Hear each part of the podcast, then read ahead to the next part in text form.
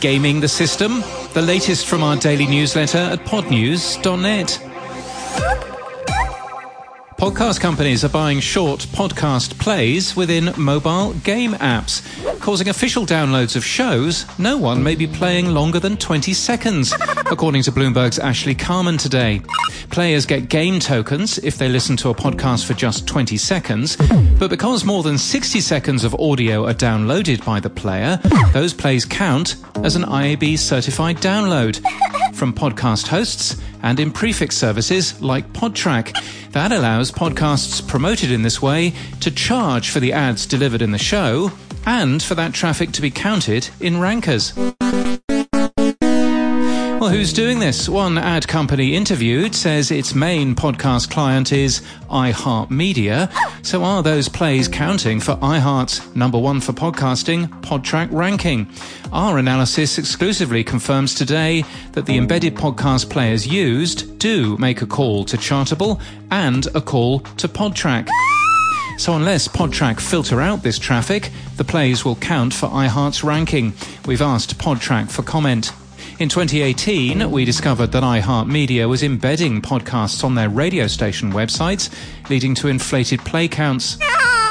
In other news, true crime podcaster Mr. Ballen has signed with Amazon Music. Unlike previous Amazon Music podcast deals like Smartless, it appears to be an exclusive deal that will remove the show from other platforms.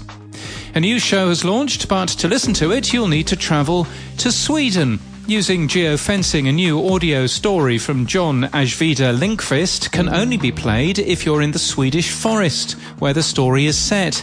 It's produced by Visit Sweden. CNN has laid off a number of podcast staff. The PRX Journalism Podcast Accelerator has welcomed its debut participants from across the US, and ACAST is to run a special cross platform campaign for International Podcast Day, which is this Friday. In People News, Gina Delvac is to lead KCRW's new podcast audience lab. She joins from Spotify, where she was head of Studio 4. And in podcast news, the award winning Armchair Adventures has been picked by Virgin Atlantic to be the airline's first in flight children's podcast.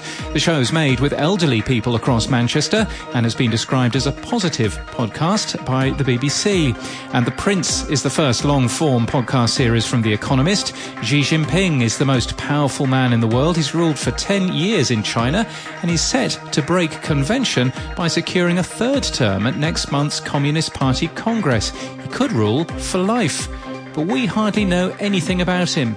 The Economist's China correspondent Su Lin Wong cuts through the propaganda and the censorship to figure out what makes him tick. And that's the latest from our newsletter. To read all the stories and subscribe, we're at podnews.net.